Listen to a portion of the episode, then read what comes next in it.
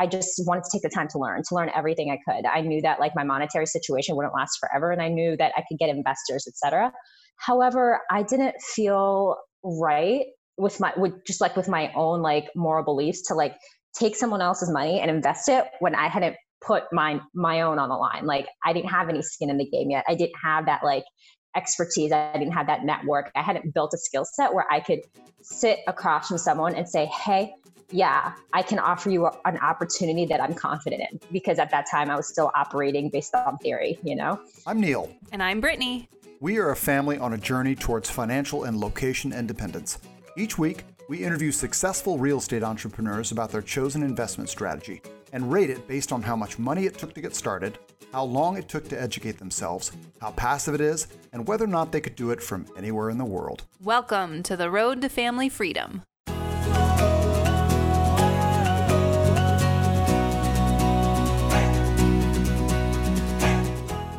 Before we begin this week's show, I'd like to make you an offer a free 30 minute call with me. We've been doing weekly chats with other real estate investors for months now, and the response has been great. But we're going to change things up a bit and focus. We are buying self storage facilities. We have a great partner in North Carolina with a great track record of success, a background in construction, and we're partnering up to help him expand his portfolio. If you have an interest in learning more about investing in self storage, on the active side, on the passive side, whatever your level of interest, we want to talk to you.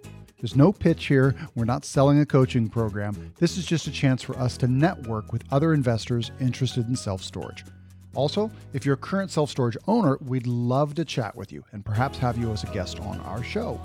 If all that sounds like something you'd be interested in, go to roadtofamilyfreedom.com slash self-storage call and schedule a call there.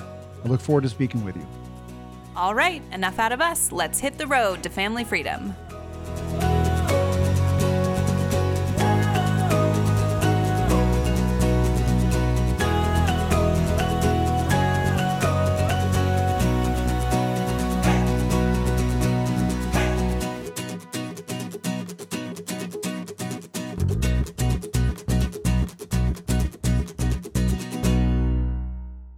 Greetings, friends and families. I'm Neil. And I'm Brittany. You're listening to the Road to Family Freedom podcast. Our guest this week is the owner of Griffix Property Group. She retired from nearly a decade of playing tennis professionally at the age of 23. At 23, she found herself with no career, no real savings, and a sixth grade education. Fast forward 10 years, and she has an MBA from Villanova, no student debt, a successful career in corporate finance, and a growing real estate portfolio that's at seven doors and growing at the moment. Sunitha Rao, welcome to the Road to Family Freedom. Thanks for having me. Absolutely. It's good to see you again. Uh, Sunitha and I met, as many of our guests we've interviewed over the uh, recent uh, episodes. I met her at the Best Ever Conference in uh, Colorado, mm-hmm. and uh, back when the world was a little more normal. yes. And things have things have uh, gotten a little crazy since then. So, how so you started exploring real estate investing in 2016, as I understand it. Um, mm-hmm. Um, do you recall what it was that made you decide real estate? I'm going to pursue real estate. I think I was just looking for more options. I was working in the corporate life. I had started grad school and I was just spending all of my time, um, days, nights, weekends, trying to climb that corporate ladder, trying to fulfill like my ambitions, my sense of achievement, and also trying to just create something for myself. But it seemed like the more that I gave, the more that all those resources took from me. And the next thing I knew, my work came before everything in my life my friends, my family, anything that I cared about. And um, while I still work very hard because I love that sense of achievement, um, I knew that I needed a different option so that I could have um, the ability to make different decisions in the future right now or at that time. It was eh, all the decisions i i was making was because of my job and that was because i was under the constraints of time and money you know? And so um, i wanted to be able to control my finances a little bit more and not just be reliant on that paycheck so that i could do other things with my money and maybe gain back win back some of my time yeah. You know, one of the, it's years ago, it's probably a decade ago that I remember reading an article about um, passive income and work and, and talking about how there's only there's only so many hours in a day that you can work and for mm-hmm. someone who um, for someone who's let's say a massage therapist there's only so many clients that you can see in a day but if you make uh, i don't know if you make massage if you're someone who who makes and sells massage oil then i don't know why i went into this rabbit hole of massage but whatever. You get my point is that like when you make when you yes so it's not you, scalable right? It's like not scalable exactly. how much you earn is directly tied to the time that you put in. And honestly like with the corp the corporate world has been good to me but at the same time i almost feel like there's a little bit of that inverse re- relationship with the corporate world because the more money you make and the more you climb up the ladder the more time you need to put in so it's almost sometimes like you're making less money or getting less returns for your time yeah. i mean the math does not quite work out like that, but that's certainly how it feels. yeah. Um, go ahead. Mm, did you have another question? Nope, I did not. Okay. um, so you went from being interested in real estate and it took you about two years to purchase your first property. Um, did something hold you back from going into that immediately? Yeah, so it took me a little bit of time to to focus on real estate. I didn't I was in finance in the corporate arena, but corporate financial planning is very different from personal finance. I had no idea what I was going to do. I barely like understood the different mechanisms available to me. I like had a fundamental understanding of my 401k and that was pretty much it. So I ended up going into real estate or being interested in real estate because of what um, you just mentioned. It was um, like the scalability, the ability to front load a lot of work and then have that free time because like I wanted I wanted a way to to have that time, right? And mm-hmm. right now I don't have that many responsibilities. Like I don't have children or anything like that. So why not do something, take on some strategy where I can work really hard now and then when I need back that time to devote to something more important, I can have it. So I chose real. It takes a little bit of time to, to actually choose real estate, and then I was in grad school, so like I had no money. so I was, I was, working full time. I was trying to get through school. I also didn't have t- I also didn't have time. So like those two constraints came up again. Um, and so I just wanted to take the time to learn, to learn everything I could. I knew that like my monetary situation wouldn't last forever, and I knew that I could get investors, etc. However, I didn't feel right with my with just like with my own like moral beliefs to like take someone else's money and invest it when I hadn't put my my own on the line. Like mm-hmm. I didn't have any skin in the game yet. I didn't have that like expertise. I didn't have that network. I hadn't built a skill set where I could sit across from someone and say, "Hey, yeah, I can offer you an opportunity that I'm confident in because at that time I was still operating based on theory, you know? Mm-hmm. So it just took, it took, it took that time to like squirrel away a little bit of money after every paycheck that didn't go to like my tuition and, and my rent and everything else. Cause I was living in Boston and that's just like awful in terms of cost of living. Um, so it took me about two years to do that. And then um, to figure out exactly where my market was going to be, exactly who I was going to invest with, build a team and just go from basically knowing nothing to having everything in place to be able to execute efficiently or as efficiently as a new investor can, can execute. gotcha. So walk us through the numbers on that on your first purchase. Like what was the purchase price? How much did you have to come to the table with? Yeah, so this is actually one of my favorites. Um, I say this about all of them, so don't mind me. Um, so it was it was um, an MLS listing that I saw like two months before it went off market. And I was like, oh, darn. And then, um, but I wasn't that upset because I didn't realize how much, how good of a deal it was until later because I was still learning. And I kept thinking about that house. I was like, if I had hesitated, if I had hesitated, and then it came back on the market. So um, it was um, a two-one main house with a detached carriage house in the back.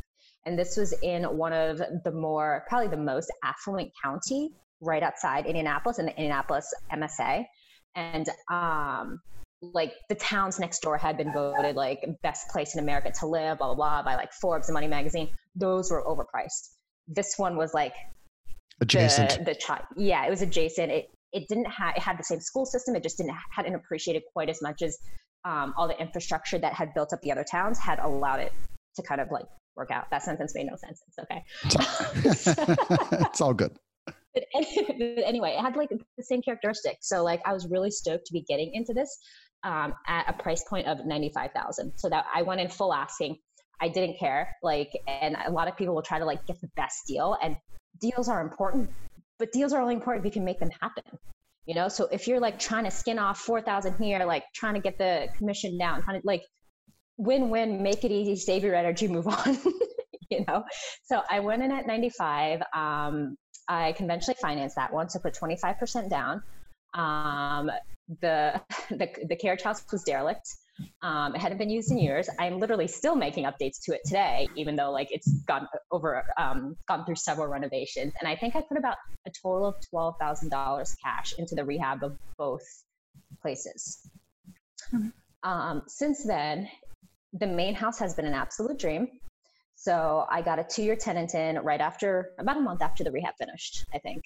Um, and their lease had just came up for renewal or is coming up for renewal next month. They've already um, come forward and said they want to they want to renew already. So that's like three years, no vacancies. Mm-hmm. My other unit is a little bit less of a dream um, because it is it's a one bedroom, one bathroom, and as you know, like those smaller those smaller spaces, they have more transient tenants. You know, you don't have like six kids that you have to like pack up everything for and leave. So I like not leave, move with but um, so I had like a younger like professional, and she moved out. I turned that one into an Airbnb, and um, turned that into an Airbnb last fall. It was doing pretty well. Mm-hmm. now I have like a medium term tenant in. Um, the profits are better than they were as a long term rental, less than they were as a short term rental. I think we're all just trying to figure out what this environment we're working yeah. with yeah. is going to be like. So that's why that one's been a little bit tougher. But um, overall like at a $95,000 like asking price like I'm getting 840 for rents on the one side and then a minimum minimum as a long-term rental of 500 on the on the um on the carriage house. So we're looking at a little bit more than 1.3% like price to rent. And given that it's in like a solid B plus area. Oh and the best part the best part I forgot about this um, so I bought it at 95 last year. I took all of my doors, found a portfolio lender to do a commercial refi um, because they put it under a different, my weighted interest rate would lower, and then they'd be able to give me a line of credit against the equity of my properties. That that property in particular, a year and a half later, was worth 45% more than I purchased it at. Wow. So it's mm-hmm. cash flowing and yeah.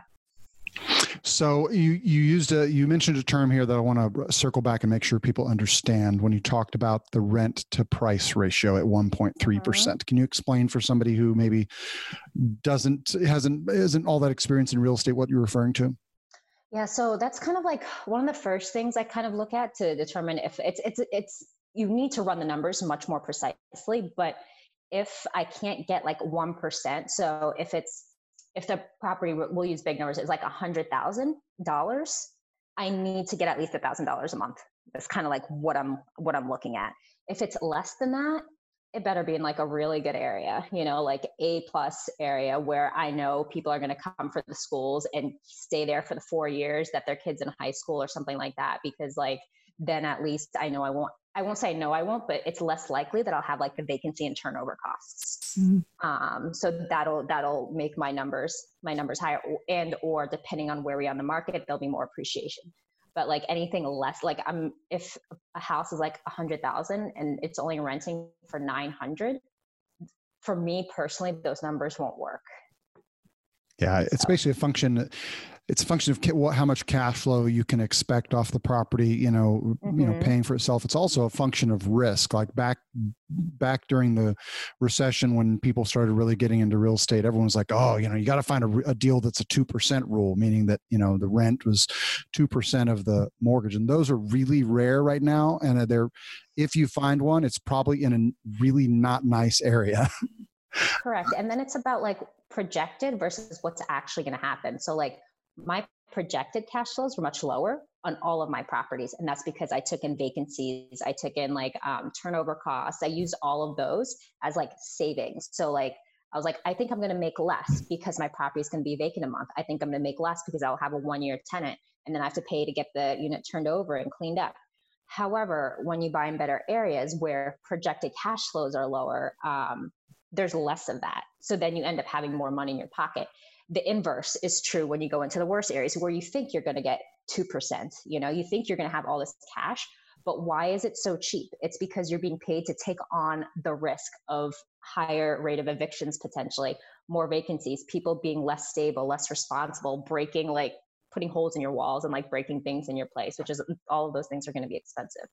So I think like as as people look to invest, look to figure out how they want to do it, they they need to understand how all of those kind of will impact their future lives because we're all we're not doing this necessarily for like the money right here and now. Like it's about the kind of life you want to live. So yeah. that that's very important.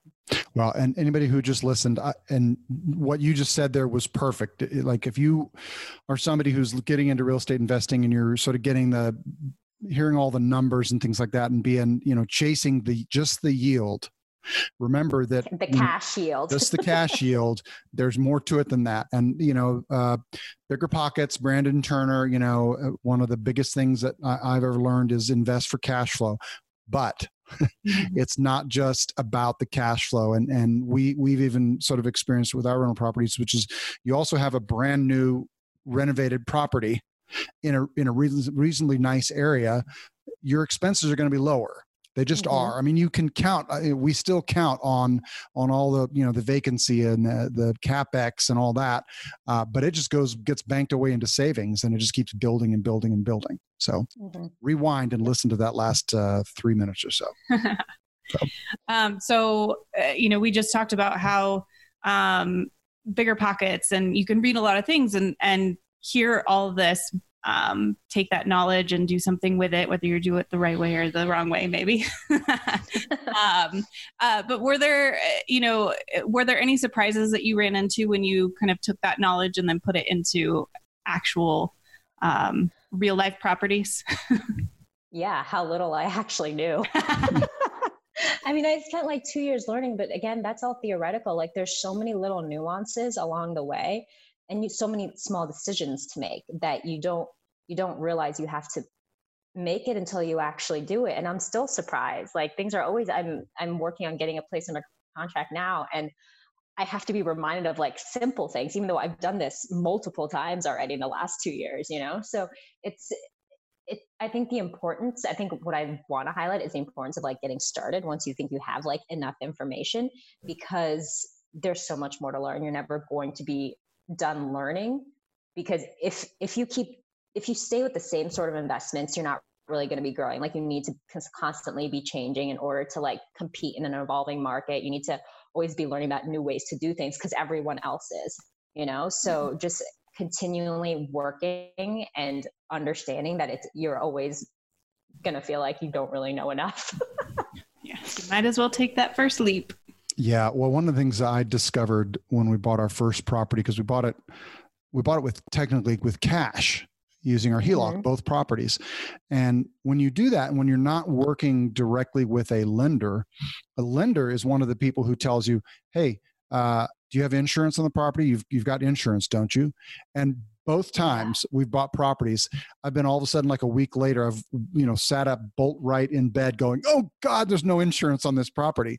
You know now it's fine it turned out fine you know but you know it's just the things you it's just the things you forget. Totally. And then you don't 100%. tell your wife about it until afterwards. Is it on I mean things, things like that have things like that have happened to me so I, I seller finance my third property um, I had asked if it was in a flood zone, and I was told that it wasn't, um, only to find out after I purchased it that, oh, hey, it's in a flood zone. Um, mm. And the consequences of that, FEMA flood insurance is like 5K a year that can totally wipe out any any profits you make, you know? So um, it's, I think that, especially when you're new, that highlights the importance of like having a team and people that you trust to, mm. to catch you when, when you miss something. Gotcha. So when you this is a great segue. When you first started investing, you were living in Boston, uh, mm-hmm. and you mm-hmm. very quickly made the decision not to invest there because it's just the price points just don't make sense. Oh, I, I mean, I couldn't until yeah. I was like eighty. Yes, yeah. Be real. yeah. Can you walk us through how you went about analyzing the different markets uh, and how you settled on Indianapolis? Yeah. So um, I actually. so I working in finance, like I'm all about spreadsheets and numbers, and like one of my concentrations in my MBA was data analytics. Although don't actually don't ask me to analyze anything like super technically because I can't. but I, I I love data and I love numbers. Like um, I think it's better to make decisions based on that versus emotions because emotions can lead you like in every which way, right? So I, there were like 20 different cities I looked at in the US. And I, this is when I didn't know anything. So I was also looking at like the Austins and the Seattles, just curious. I figured they'd be too expensive, but like trying to see what like the numbers said about the economy, you know? And so I looked at, um, looked at a bunch of uh, characteristics versus like the US national average, like population growth, job growth, that sort of thing. And then, um, started to just make a decision based on what I wanted out of the market that I'd be investing in because I wasn't going to be I'm not doing this for 1 year or 2 years like I'm doing this for like 30 right? So like what does the future look like? What does it what am I reading that I think will impact the future? Like how how will this impact my investment? That sort of thing. And then as that kind of went on like I like the good school districts. Like Indianapolis has a bunch of good school districts you know and then the good school districts come lower crime rates you know and so knowing that there are more areas with lower crimes out in the suburbs, like that was it was that was a good fit for me, you know. And so so things like that. I know other people look at things like days on market, but that was I didn't care as much about that at that time, being a buy and hold investor. Um, I can see that there's value in that, but just making sure that that the characteristics I chose work for my risk tolerance and the future that I wanted to build. And then after I had, I, I think I, I narrowed it down to like a few cities. One was Bradenton, Sarasota, which is where I grew up, um, because I knew that market. It probably it doesn't necessarily fit in the good school districts, but like I had the backyard advantage. Mm-hmm. And then the two other places were Kansas City and Indianapolis. And Indianapolis was a place where I could like build that team, and um, I felt more comfortable in the long term stability of the market. So that's where I ended up. So you did you move to Indianapolis? Yeah, I moved here a year ago. I went all in. nice, nice. Uh, now you're you're able to work remotely for the company that you continue to work for in Boston. Correct. Yeah. Oh, that's great. Yeah, I've been with them for I've been with them for about two years before I moved, and um, had built like really good relationships and like worked really hard. So they knew that they could trust that I would work and not um, eat ice cream all day if I was working remotely. Yeah. well, you're clearly not eating ice cream all day. I eat it enough, but I just make sure I, I get stuff done at the same time. Yeah, yeah, yeah. I think the world is finding out that people can work from home more than uh, more than they thought. Yeah. yeah, it'll be it's going to be a really interesting shift and see whether or not this is whether it becomes a, a more permanent condition because I think Google and Facebook and Twitter are all telling their employees that just work from home for the through the end of this year at least. Some of them yeah. are saying you don't you may not have to come back at all. yeah, I think I think it's going to depend on what how this impacts their bottom lines. You know, mm-hmm. I think well, you don't have, have to have an office. Yeah. If you don't have yeah. to have an office, you don't have to pay for you know that that's an overhead cost that um you know that yeah. that you don't mm-hmm. have to pay for and so yeah. you know it might help their bottom line it might also help them provide better benefits to their employees depending on how good the company is yeah. yeah. yeah good luck good luck I could be hopeful. I like, yeah, I like I like your way of thinking. It makes me feel better about the world. yeah, yeah, and that you know the the impact of COVID nineteen has really hit people in the service industry. That's where it's really oh, impacted the people yeah. who are doing well. And we feel very fortunate, um, you know, that we both still have jobs and a lot of a lot of tech workers. I mean, it's really, you know, if you if you're looking at how how this crisis is going to impact real estate, look in the areas that are hev- heavily dependent on the service industry and tourism. Uh. Las Vegas just came out, uh, or Nevada just came out with a, a report recently that there are statewide unemployment at 28% right now. And it's high, and it's highest, horrifying. highest in the nation. Mm-hmm. Uh, next closest is Hawaii at 22%. percent uh-huh. And uh, both service. Florida's probably not or, far from there. Yeah. Florida's probably getting hard, hit hard, especially like Orlando. And Florida you know. doesn't care. Florida man don't Florida man don't care. I used to love that Twitter handle. Like I that used to make me just laugh so hard. oh, if you like that sorry, slight tangent here, but um, Let's do it. on on Instagram. I don't have my phone. Um, his name is Ben. I think it's Brainerd, um, but I can shoot you the the Instagram handle. We'll put it in the show notes. Yeah, and this is for people. You know, if you if you don't like being made fun of as a, a state, then don't listen to it, but or watch it. He pretends to be like different states. So and then also like Washington. Um, so like he'll be like Washington, he'll be like Florida. What's going on with your you know with your state and like it's he he shits on Florida a lot, but he's on he's in Florida, like he lives in Florida. I think he's from Yeah, Florida, he but yeah, he completely makes fun. But he makes fun of a ton of other ones, like Florida and Georgia are like pals or not. Um, yeah, I think it was Florida and Georgia. You know, it's funny. You should watch Yeah. it. It's hilarious. They're yeah, I'll have to check that out. um, Thank you. They're they're really fun to watch, and I'm like. Nevada, he hasn't put Nevada on there. It's mostly, Yeah, it seems, he's got like California and Washington and Colorado, but other than that, a lot of it's mostly like East Coast-ish Oh, or like his no, that's Southern- yeah, base is. yeah. I keep. I want to like send him. We just had like a uh, what is it? A prince from. Um, you didn't hear this? Uh-uh. Um, oh God, I think he's from like the one, like from Abu Dhabi. Literally, they invest here already. They own like part of the Hmm. um, city center. They donated wow. like two million dollars worth of test kits to Nevada because you know no one else is going to help us. Yeah. We, needed, we needed a uh, we needed a prince to come in Yeah, yeah, and give us test kits. And so anyway, Oh my god, that's Yeah. really funny. yeah. but anyway, So she sent me. This is from this guy's uh, Instagram feed, and he we'll have sells to these call- cut stickers. all Yeah, of this out. no, it's fine. Uh, It's fine. Yeah. So uh, it says Florida smells like salt and illegal activity. No, that sounds about right. That definitely does. yeah, that's that's one of his first quotes. So anyway, Okay. if you're into some comedy and you want to, you know, um, laugh while crying about how different states are dealing with this, Yeah. then um, then that's a, a, a great account to check out. I can't wait. Thank you. Uh, yeah, yeah. Um, why don't you take the next question? Okay. So, uh, in our minds, you know, one of the biggest challenges to investing long distance uh, is building a trustworthy and reliable team. Um, how did you go about tackling that issue? through networking through networking and already educating myself so that i i knew what i was looking for and i felt like i knew what the answers should be so that i could tell if someone was kind of leading me in a direction that wasn't the best fit um, that can be a little bit tough especially when you're a new investor because like i am very open to new ideas. Like i am very aware of the fact that i don't know everything. Um, so i want to hear what other people think and what they're doing but and what they recommend. But the danger with that is that someone can lead you in a different direction. So talking to people understanding like who is set to gain and what they're set to gain by the relationship and by what they're recommending and kind of being aware of that while having those conversations was was really important Yeah.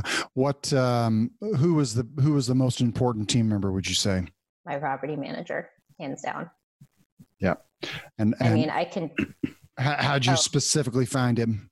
Her, her the, them, they. them, they, You don't have to. Yeah, so- non-specific pronoun. Yes. gender neutral Yes. um, so I, f- I found her through networking um, there were a couple other investors who i spoke with who had worked with her and who had um, had really good success and recommended her and so once i once i reached out to her and was able to have that conversation and, and see how she conducted herself and um, the way she approached her business et cetera et cetera it, it was clear to me from day one that that would be a very good fit. Um, so yeah that that was how i found her. And um, she's like a she is the most critical member to my team because I can make do all the research to have the best agent get the best deals. But if my properties are being mismanaged or there are upcharges or fake um, fake maintenance requests put in to make more money like there go my entire profits. I, I have nothing left you know? Yeah. so that's definitely the most important piece Was she the first team member you found, or was that probably maybe the Yes. realtor? Okay, so Yeah, you found no, found a good actually, I- property manager first. yeah yeah, because I knew if I didn't have a good property manager, I I wasn't going to be comfortable in that market. So that was the first person I looked for. And uh, did you just was it just networking on BiggerPockets? Did you go to REIA meetings? Yep. Okay. Yeah. So uh, not being local at the time, I could uh, BiggerPockets was like my saving grace. So I talked to just about anybody who would talk to me, any investor, and I, originally I talked to any investor period. Um, and then i started to narrow it down to people who had experience in indiana indianapolis and stuff. So gotcha. yeah, it was all through BiggerPockets Gotcha. And do you have do you have anybody in your back pocket? Because I've always uh, I've one of the things that we often hear from people is like my property manager was great until they they hit a certain scale and then they went a little crazy.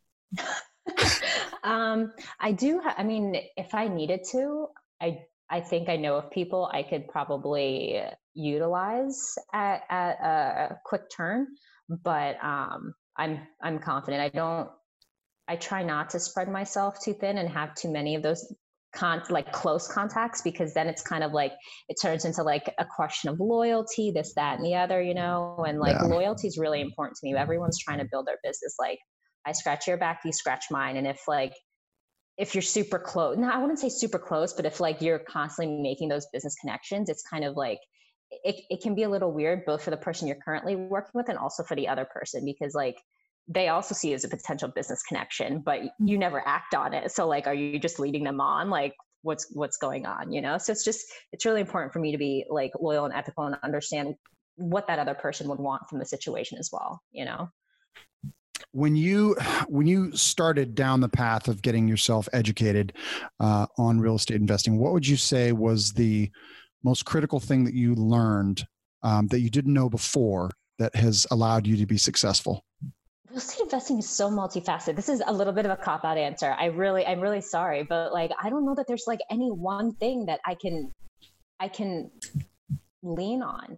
Yeah. You know, I think, I think the biggest thing that's helped me grow, like I'm on a W 2 income, a single income, like I've been able to grow to seven doors. I think the biggest things that, that's helped me do that is understanding that there's different types of financing in almost every one of my seven doors. And hopefully i keep sending good vibes to this. If my next if the deal that i'm working on comes through like almost everyone is financed differently. So understanding what tools are in um, are available to you mm-hmm. is is very important. Understanding how financing works but also doing doing so uh, in a responsible manner. Yeah. yeah. Well, the, you know, I often hear that, you know, every deal has a price that it's going to work at. Yes. And that includes the financing.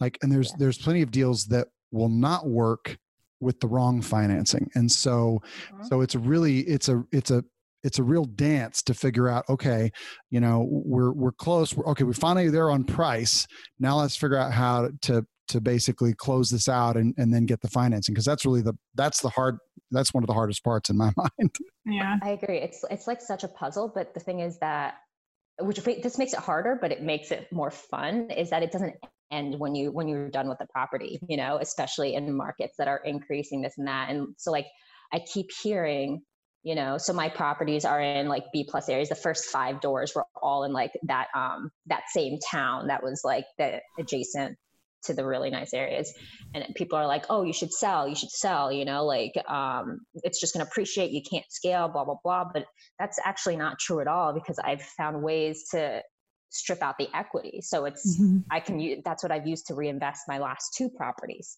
yeah. you know like it's not actually money for my w2 income so it's like how do you get in the property, but then how do you use the financing mechanisms available to you to keep growing?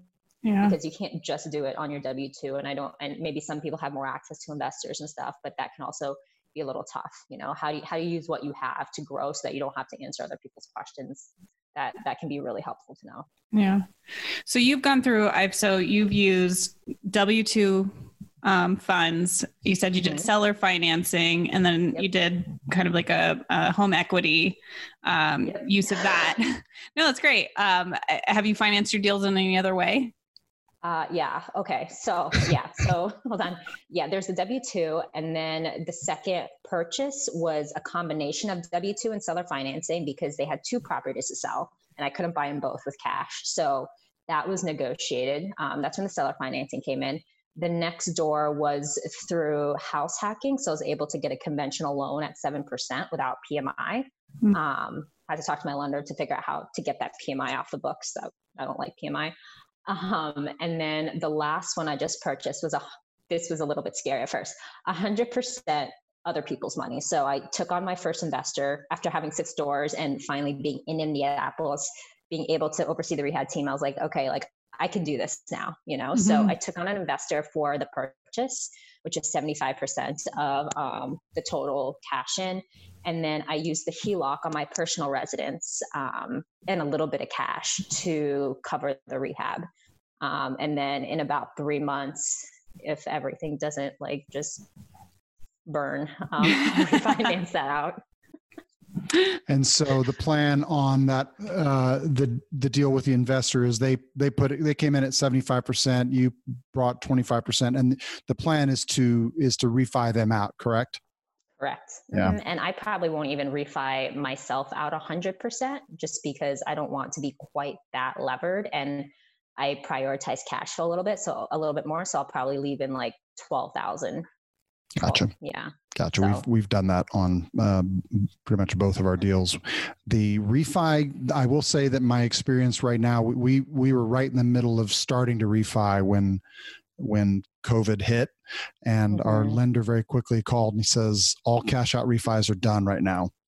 Uh, and now yeah. that, I don't think that's com- uh, you know you may find some banks that are willing to do it, but it's uh, we had to rather than go 75% loan to value, we had to drop to 70% loan to value. So we're going to have to leave more money in the deal, uh, but it'll cash flow better now. Yeah. Yeah, uh, it is what it is. I'll, yeah. Who knows what's going to happen in three months? Yeah. So we're going to have yeah. to just. And it will, you know, it's still a good rate. It's like 5.18. Uh, you know, it's not bad. It's not at bad all. at all, you know, for an investment property. Um, yeah. You know, and that'll stay that way for 30 years. So, you know, can't complain. So, no. All right. So, what does a day in life look like for you? Obviously, you still have a full time job, um, but what what does that look like along with investing?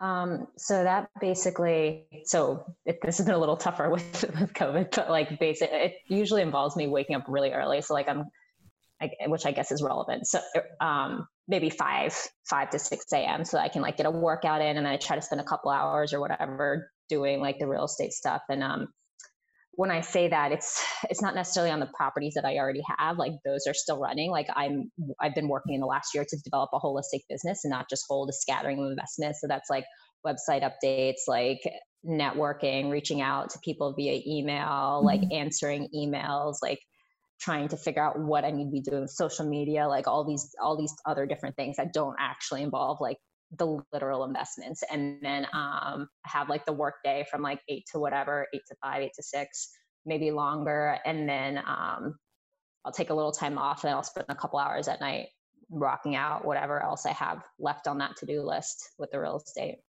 Gotcha. pretty long days yeah. two years into it like i have these rentals and honestly like if i wanted to cut back drastically on my expenses and not grow so much I could more or less live like an extremely frugal lifestyle without having to work. Yeah. But that's not where that's not where I am. So I think a few more years of this could put me in a really good position for the rest of my life. So willing to take that hit now. yeah. Well, again, what you're doing is you're front loading the work to yeah. be able to take a break and and uh, and have a better chance of of getting there faster. You know. Yes. Exactly. Yeah. Exactly. So, uh, how many hours would you say you're spending on just real estate? And plus, and you can include the website and all that. Yeah, I would say I would say. Uh, I mean, it can vary. Let's say between two to four hours. When I have when I have a rehab going, I've started taking on the, some of the non-technical work in the rehab, so that can that means like I'm got eight or ten hours each day on the weekend as well. But there are other times where I don't do anything for like a week or two at all. It just okay. depends on how much I want to do. Yeah. Yeah, it's a common. it's really hard to say. No, it's a common answer. I mean, it's when it when you're in maintenance mode, it's almost no time at all. It's basically pick up a call from, answer an email from the property manager, uh, and then if when you're in And the honestly, process, not even that. Yeah. Yeah. She's awesome. Like I, and one of my units is a short term rental, which also makes the work hard, makes it harder. You know, if I was Yeah. only do long term rentals and was like in maintenance mode, I wouldn't have much of anything to do. It would be great. yeah, we so to cover briefly cover the short term rental because Brittany and I are, are fairly experienced with short term rentals. Are you managing it yourself, or is she managing that for you as Mhm. well? No, I manage that myself. Yeah. I view that as a side hustle for a few years Yeah. um, to make as much as I can. Yeah, You No. said that was a, a medium term right now. Is that the Yeah. yeah? Yeah. So you turned 'cause like it's a I a corporate type rental kind of. Kind of, yeah. Someone was in town. She works remotely. She wanted to be by her family for like two to four months. So, Gotcha. Gotcha. Okay. So uh, I think I already know the answer to this, but uh, is this the kind of thing that you could do from any, if you decided, hey, uh, Indianapolis is too cold and, and snowy. I'm going to go and do this in Florida for a while because your oh, job, 100%. uh, you can, your Yeah. job can work, you know, you can work remotely plus your, your rental, your rental portfolio is taken care of by the property manager. So Yeah, totally. Like I, I, I built this um, while at a distance. I only moved here because I could and because I wanted a lower cost of living and I wanted to grow this more quickly. But I could have easily continued doing this from Boston. And what I really like about about this is like I learned to do it at a distance. Therefore, I can do it again at a distance. I can do this. I can build this business anywhere from anywhere. Um, so that's like a really important skill set I think to have. Yeah. Yeah. So, do you have any other questions? Nope. Well, Sunitha, thank you so much for sharing with us today. It was great catching up with you again and hearing more of your story and, and what you're doing. Uh, if any of our listeners want to reach out to you and, and find out more about you, what would be the best way for them to do that? Um, probably through my website. So that is Griffix Property Group, G R I F F I X propertygroup.com. Okay. Awesome. We'll put it in the show notes. Thanks for sharing with us today. Thanks for having me. Okay, that was Sunitha Rao from Griffix Property Group. You can check her out at griffixpropertygroup.com. It'll be in the show notes, but highly recommend you go and uh, reach out to her if you want to learn more about her. Yes, it was really lovely to speak with her. Yes, no, enjoyed. I had a great time with her in Colorado uh, back in February, and it was great to catch up with her again. So, Yeah, she was awesome. Yep. All right. So, you have a, a key lesson learned from this interview? Yeah, um, and I don't know. I mean, I don't know that this is like a super key lesson, but I I like to pull things out that I feel like we haven't talked to talked about before. Mhm. And um, I thought it was interesting when she was talking about building her team um, through networking. One of the things that she really did was um, uh, kind of make sure she knew what someone's job was and get an understanding of what that person would be doing, so that when she spoke with them, she at least on a surface level knew if they were a good fit or not if they were maybe going you know in a different direction than than she felt like was um important or you know needed or whatever so she wasn't going to end up um, either just with the right like not the right fit of a person or someone who was really like you know um, intended on doing harm which I, I don't i'm sure no one is but like Yeah, yeah.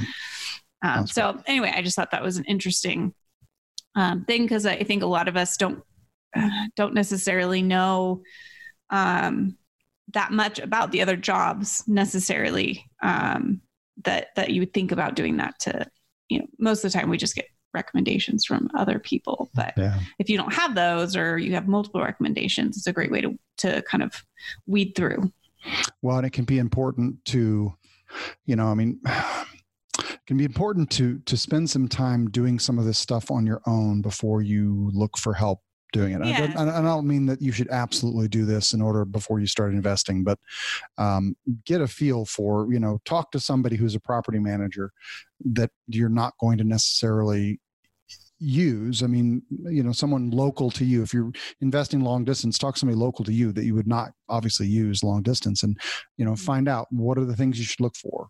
Um, same with a contractor.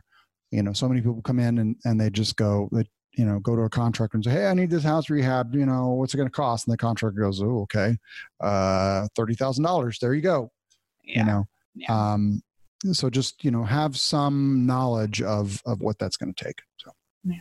Did you have a lesson that you? I did, and it's nothing groundbreaking. Um, is that you know your the hours in the day that you can work and produce income from your labor are limited. Uh, there's only so much, you know, there's only so many hours in the day that you can uh, you can generate income from your labor. So it's very important if you want to achieve financial freedom that you start looking for ways to generate income where Mhm. it's divorced from from your labor. Yeah. Yeah. Um, whether that be taking excess income and investing it in the stock market or buying rental properties, um, uh, manufacturing, selling massage oil. I'm, I don't know, whatever you decide. Such a weird. Do you need a massage, baby? I, prob- I probably do, but they're not. Well, you can give me a massage, but I No, cannot. sorry, that's your job. this is so unfair.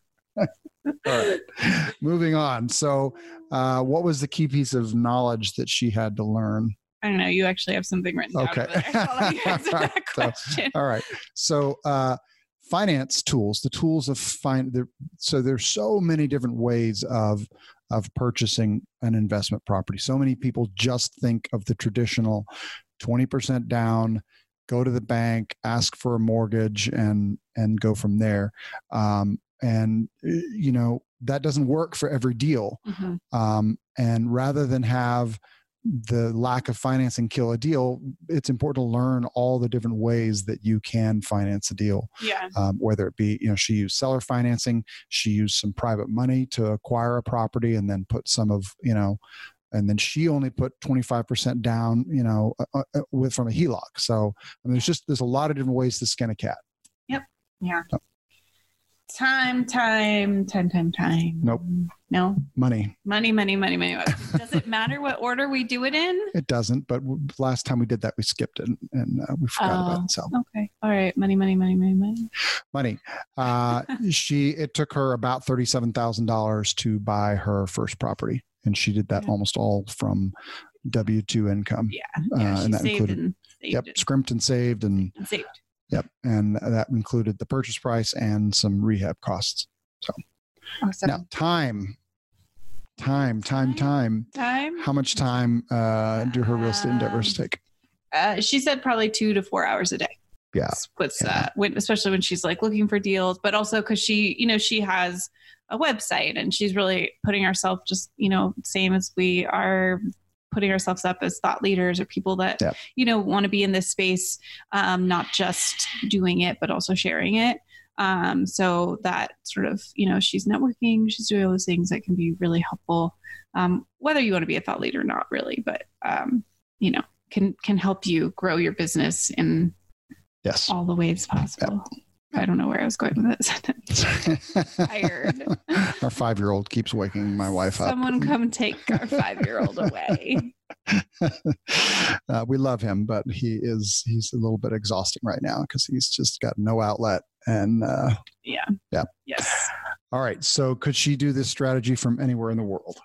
Yes. Now that she is set up, which is the case with a lot of our our people, once they have a system, once they feel like they're, you know, covered, and also because she did it from somewhere else, you Yeah. know, um, and and that was really, I feel like that was probably important to her and is is important to her moving forward because you know she may not, I don't know if she'll decide to stay Yeah, yeah. in Indianapolis or not. It might be a great place for her, but we Yeah. didn't really talk about that. Yeah, and she's she's also fortunate that she is able to work remotely right now, Mhm. um, and uh, so she can she can pick up and continue to work her W two job, which is Yeah. a wonderful luxury for her as well. Yeah. So yeah.